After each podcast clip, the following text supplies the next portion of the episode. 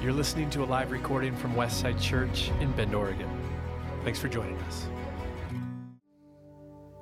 Habakkuk 3, the prophet says this I have heard about you, Lord, and I'm filled with awe by the amazing things you have done. In this time of our deep need, begin again to help us as you did in years gone by. Show us your power to save us, and in your anger, remember your mercy.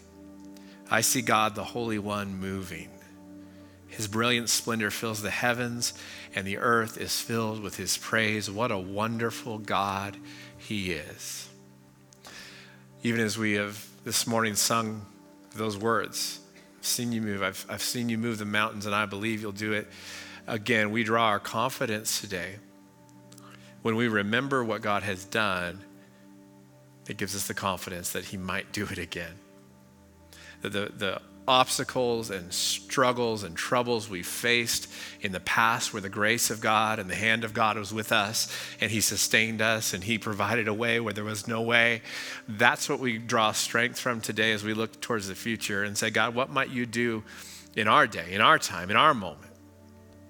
And the answer is He will be with us now as He was then, and He will be with us tomorrow as He is today. His faithfulness endures to generations. And that gives me hope for you, not just, not just for our community, not just for our church, but for you, for your families, for your lives, for your struggles, for, for your temptations, for your moments when you suffer, that the hand of God is with you because I've seen He's been with others. I've seen generations. I've heard the stories of how God has been faithful. And I bring good news. He's going to be faithful to you. Put your trust in Him, put your confidence in Him today. Jesus, we uh, remember in these moments, and maybe just take a moment, just, just think back through your lives, those moments. Uh, well, you didn't know if you were going to make it. You didn't know if you'd come through. You didn't see a way forward, but God was there. He was sustaining you, He was guiding you, He was present.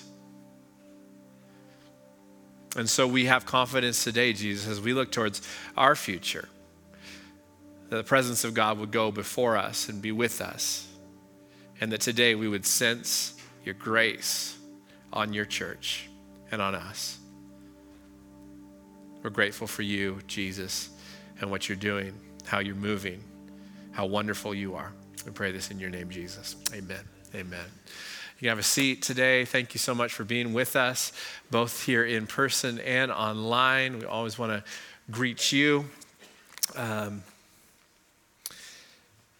you know, as we, we're, we're talking about legacy, um, by the way, my name is Evan, I'm one of your senior pastors. We're talking about legacy over the next couple weeks, not just uh, to reminisce about the past, but, but as we step into what we believe is a new chapter in Westside Church.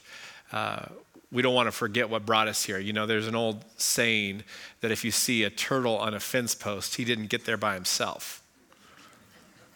Which makes sense if you if you see a turtle on a fence post, you'll know why. He did not get there by himself. Somebody put him there. And, and, so we stand in this moment realizing that we are the church we are, the community we are, because of the generations of those who have gone before us for the last 67 years in the history of our church. Those who have gone before us and paved a way um, and given sacrificially and built even with their own hands. If you look in those displays out there in the atrium, and we'll, we'll post these online as well for those watching from afar. Um, but the, the, one of the newspaper articles from back in 1955, the original church uh, was led by Pastor Isaacs, and he rallied a team of volunteers from Bend Foursquare Church, now Westside Church, and they built with their hands the first church building that our congregation worshiped in 67 years ago no mega donor descending from on high to, to grant some big, beautiful stone building. No, it was volunteers with what they could scrap together, all coming as a community into one place on the corner of 14th and Jacksonville Streets, just a little ways from our current location today. And together they built something. And in that place, there was, there was a community that gathered and welcomed the city in. And over the years, we have seen the faithfulness of God again and again to this church because of those who raised their hand and said, God has been faithful, He will be faithful, and I want to be a part of it. And um, I want to pivot a little bit. Um, I was thinking as we were singing that song, and this isn't in my notes, but I was thinking about the story of the, the Israelites as they leave Egypt in the book of Exodus. and, and they've been through so much, and they've, they've been enslaved to Pharaoh, and, and they've, they've, they've just struggled and struggled and struggled. For generations, they've struggled. And the Israelites get a, a, somewhat of a pass to leave, but then Pharaoh decides he doesn't want them to leave, and so he backs them up against a wall. That wall is called the Red Sea. There's no way forward, there's no path for them to take. They are back to the wall. And it's in that moment that Yahweh, the Lord, speaks to Moses and he says, Raise your staff. And um, if you remember the story maybe from, from Sunday school, as Moses raises his staff over the Red Sea, the waters part, and the children of Israel walk across the sea on dry ground. And, and here's the less glamorous part of that story is they head into the wilderness in search of, of the promised land, the promised place that God was going to give them. And a whole generation dies in the desert because of their disobedience. A whole generation is gone. By the time they get to the edge of the promised land and are ready to enter it, no one from the original generation of, of Israelites is alive. None of the adults are alive. But you know what they had? They had a story about how God provided a way where there was no way through the sea. And so they stand at the edge of the promised land and they're looking at another river called the River Jordan. And they don't know how they're going to cross this one either. But you know what gave them confidence, I believe, is they had the story. They had the story about how their parents and their grandparents stood up against an impassable uh, you know, stretch of water before, and God made a way. And it was the story that propelled them into the promise. And I want to tell you that we don't stand here because we're so brilliant and your, your leaders today just came up with all this and we're the most strategic mind. No, we stand here because we carry with us the story of those who have gone before and given of themselves in ways that seemed just absurd. The amount of, of um, commitment that people had, not only to the congregation that gathered here, but to the city where God had planted them. Believing this, that the people outside the walls of the church mattered just as much to Jesus as those on the inside. And it's those stories we carry as we look to a new chapter of Westside Church. And we're going to share a little bit about what that looks like and the ways that we are in this community and for our city and minister Jesus to the world around us. We carry with us the stories that give us confidence that what God has done before in making ways where there were no ways, He's going to do it again. He's going to do it again. And so, like those Israelites, we don't always know how the, the next um, pages of the story are going to go, but we're confident that God goes with us. Um, as Pastor Steve mentioned, we want to um, talk about this idea of the garden. Um, you know, when we talk about the church, a lot of images come to mind. Um, like I, have said today, we are in a legacy of those who have given sacrificially to make our church what it is. And like all churches, when we talk about the church, um, only positive images come to mind. Of course not, right? The church has not been perfect in her journey. Since the day when Jesus sat with the Apostle Peter and said, Peter, I'm going to uh, make you a rock, and on this rock I'm going to build my church in Matthew chapter 16. Ever since that day, the line to where we sit today has not been straight, it's not been honorable always. We've made a lot of mistakes. There's been a lot of corruption. There's been a lot of pain and wounding that have happened throughout the pages of the history of the church. And so when we say the church, especially to those out on the outside, you might get a look that, that reveals just how negative that impression is. I have the pleasure of um, being asked what I do for work, as probably a lot of us do. And my answer is well, I pastor a large evangelical church. Steve laughed because he has to say the same thing out in the public, and he knows what kind of response you get when you share that information. It's not a positive thing, always. Okay, ever.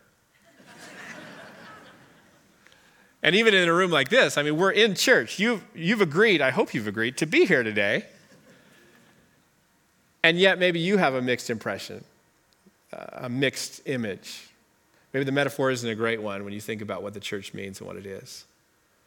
And so we are on the hunt, really, for a better metaphor that would capture this moment, what we want to be as a church, what we want the community to know us as. Um, if all they know us the city around us, if, if they only know us as another religious organization, I think we've missed the heart of Jesus for our community. Um, in the beginning of the Bible, we, we get a picture of the Garden of Eden. And I think sometimes it's easy to get caught up in the story of, of the creation um, and, and we, we get caught up on some of the details like, well, that's not how, you know, uh, the atmosphere and, and, the water tables work. And, and if you can look past some of the ancient understandings of how the environment works, what you'll get to is a picture of who God is and his intention towards humanity and who we are. And that's the beautiful part of the creation story. And in the very beginning, it says that the Spirit of God was hovering over these chaotic primordial waters. It was a picture for the ancients of chaos. And it's into this chaos that the Spirit of God comes and He begins to breathe and speak and create until He has created an environment where life can take root and thrive. And what is the church if not a place that comes into situations and environments where there is no life, where there's death and darkness and coldness and chaos.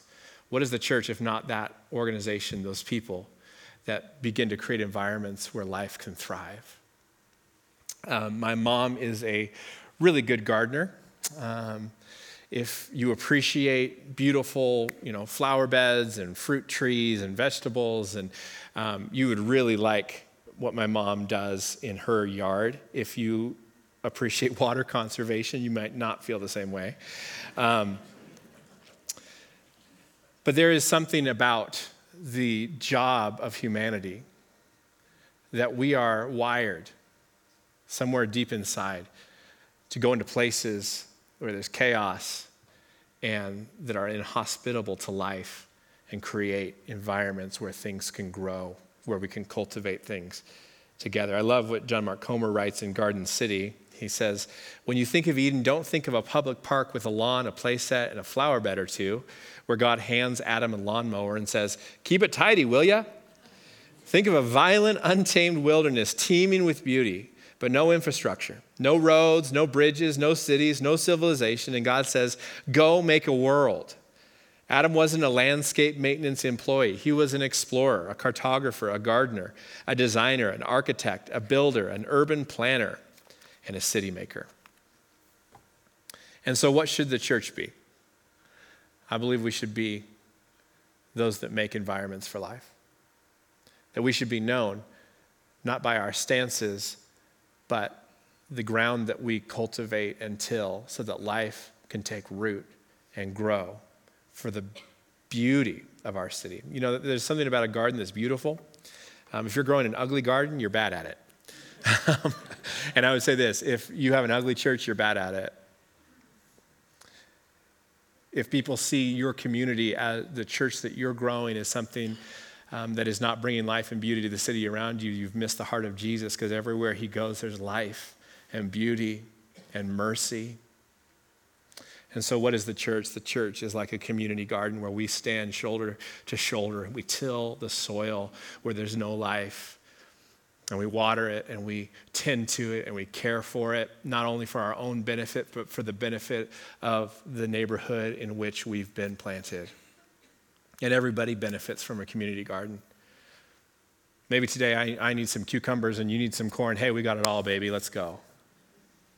A community garden is a place where side by side we work together for the benefit of the city around us because, like I said, the people outside these doors are just as important to Jesus as those of us on the inside. And so, um, we want to invite you in these next few weeks um, to understand that a garden is no fun if you're alone. we need a community for this. Um, in Genesis chapter 2, um, after God has created all these things, He creates light, and then it says, and God saw it was good. And He creates land and sea, and God saw it was good. And He creates, you know, the fish of the, uh, the animals. Well, God saw it was good. God saw it was good. God saw it was good. He gets all the way through, and then there's one thing that He says, and God saw it was not good. In Genesis chapter 2, verses 18, the Lord God said, It is not good for the man to be alone the crowning moment of God's creation, the finishing touch, the thing that brought it all together, the great completion of God in his creative act is to end the, solidar- or the, the solitude of the man by creating the woman and placing them together in community in the garden. We need each other. If we're going to grow something beautiful together, we can't do it alone. This is not a paid professional thing. This is all of us raising our hands and saying a big yes to what God would do in a community. There's a moment when we have to decide is this the church I attend or is this the community to which I belong? And I know many, uh, we've talked to you. Um, you. You've been checking Westside out. Maybe you're here today for the first time. You're really checking it out and you're not sure. Jury's still out. But here, listen to me. Um, there is a moment for all of us, if we're going to get to where God is leading us as a community, uh, where those who decide, yeah, this is where I'm going to stay, you're not just attending, but this is a community to which you belong, to where we belong to each other and there's vulnerability and there's risk and there's a uh, relationship that happens in that and that all can be very scary but there is beauty in the community when it comes together to cultivate something beautiful in the soil in which god has planted us. Our story matters and um, let me tell you a little bit about our story. We were founded in 1955 um, in those 67 years we've had about 10 or so senior pastors. Um, Westside has impacted thousands of people over those years. We might be called by some a lighthouse church, a church of resource for the community around us who rely on us. And I think of all the, the dozens of community organizations with which we partner. I think about the, the 800 or so kids and families that, that receive from our giving tree. I think about our, our food markets that we do each, free food markets each month. I think about all the meaningful ways that people um, inside and outside the church have found Westside to be a place of refuge and restoration for them and their families. Um, but this is the legacy that we stand on. And it's a gift that has been given by previous generations to us that we now hold. And the question is, what will we do for the generations that follow us? Steve, why don't you come on up and share some more with us? Seven. Um, yeah, this is really exciting times. You know, I was thinking, um, as Evan was talking, I was thinking about my own story with Westside. Many of you may not know this, but my wife and I came back from the mission field in 2007 and landed back here at Bend at the church and began to partner with um, a couple, Ken and Linda Johnson, who pastored this church for 27 years. And, uh, and it was um, probably the largest church in town and all of that. And and had a lot of influence, but I didn't really realize the impact of Westside until I um, became the lead pastor in 2013. And then all of a sudden, um, I began to hear story after story after story, both of people inside the church, people who were inside the church and were now not part of our church, but maybe another church in town, and from pastors and leaders in this community of the way that Westside had and continued to impact their lives and ministries. I was, I was shocked. I was overwhelmed by the reality. I was like, I was kind of like, what have I gotten myself into? This is a legacy of real influence that has had a positive impact by and large. Obviously, we're not perfect. Uh, you hang out here for any length of time, you get that. But, but we've had a real positive impact in this community. And, um, and I'm so excited for the future of what that will look like and the changes that God is beginning to do even now. You know, Evan talked about kind of a page turning, a chapter closing. And you might be wondering, well, what does that mean? Um, when in 2013, when I became the lead pastor, we had, um, and then by the way, in 2020 or 2021, I forget um, that um, COVID, you know, COVID messed everything up. When, when, was when was I born again? I don't remember. Um, we appointed Evan and Ben as co-pastors, and so now we serve as the three three senior pastors along with our leadership team to finish that story. Um, but in 2013, when I became the lead pastor, we had just under $3 million of debt as a church, which the church our size, that was very manageable. Um, but God had spoken something, whispered something to me that I never shared with anybody. There's times where God gives you a word and it's just for you. I mean, it was for our community, but I didn't feel released by God to share it. Um, and that was that we would become a debt free church at some point in our history as part of the leadership of, of me and my wife that we would become a debt free church. And so, over the years since I became lead pastor, we would just slowly pay down our debt. We would put extra money that you gave generously to our loan mortgage, our mortgage payment. And then about a week or so ago, we had just under $250,000 left in our mortgage. And through uh, the generous donation of a few people, um, Evan and I, because Ben's on vacation, he wasn't with us, walked down. Well, we didn't walk down. We drove to US Bank downtown, and we handed um, our mortgage lender a $242,000 check. And today, we are debt free as a church.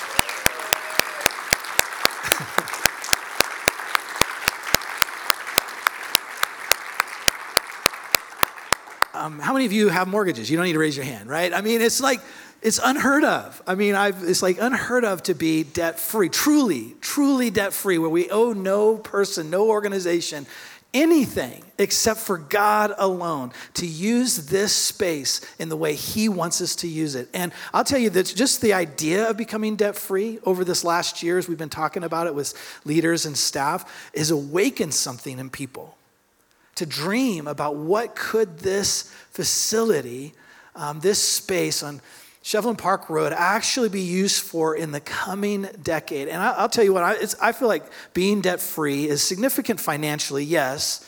I mean, we, we you know, we, we're going to have what we've been paying on our mortgage, which is about $73,000 a year, now be able to go towards ministry and helping people like we do already, right? We're going to be able to do that more. But I also think there's something about the permanence that what that the paying off our loan says that Westside, we're going to be here serving and loving our city and one another for the long haul. We're not going anywhere. We're going to sell off this building and you know we're going to keep loving our community and serving them the best that we can. And I and I tell you what, I'm so excited about the possibilities of what uh, that means for us as a community. Yeah. Yeah, and you know, it can be easy when you hit a milestone like the, the payoff of a building to kind of feel like there's a sense of finality in that, or we're done, this is great, mission accomplished. And yet, we really see this moment as the start of a new chapter, um, that this is the beginning of something really beautiful. Um, a couple years ago, we, we launched this idea that we were a church for the city. And a lot of the focus of that um, initiative really was what we would do outside these walls. We also want to be a city, uh, a church for the city by how we use this facility that God has given us and now that is debt free. And so, uh, part of the vision as we move forward is how can we use this space, not just on Sundays, not just for church programming, but every day of the week to make it a loud and clear statement to the community around us about how Jesus is towards them arms wide open, um, space and life and um, access to resources and people and relationship and community. And so, uh, with the payoff of this debt, we have decided as a leadership team um, that with this will come a renaming of our facility um, from just Westside Church to this uh, Westside Church and Westside Community Center, which we're really excited about. Yeah.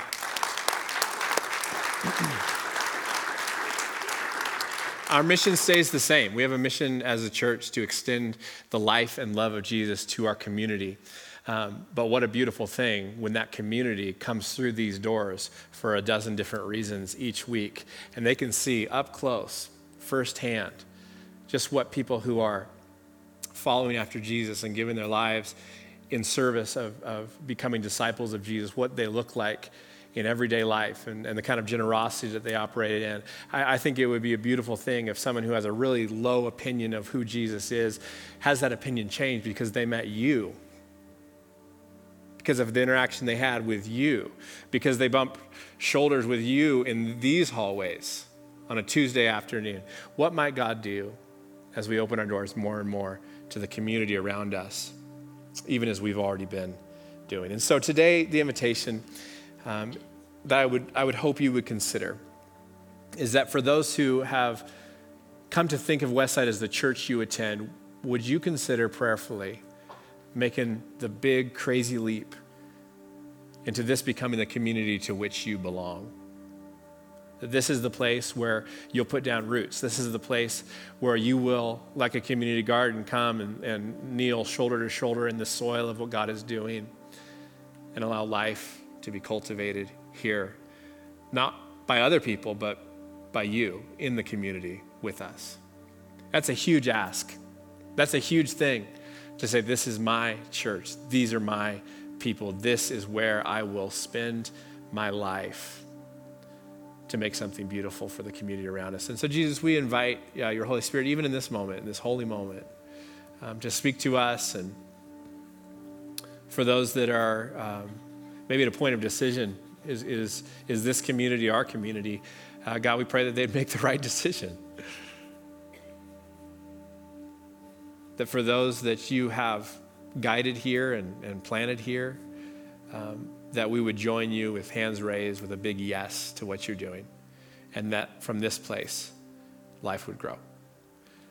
God, we welcome your presence even into this, uh, this new chapter and this new season, this, this fresh vision, um, that people would come to know you, Jesus, in droves because of the good thing you're doing through us and with us. We love you, Jesus. In your name we pray. Amen.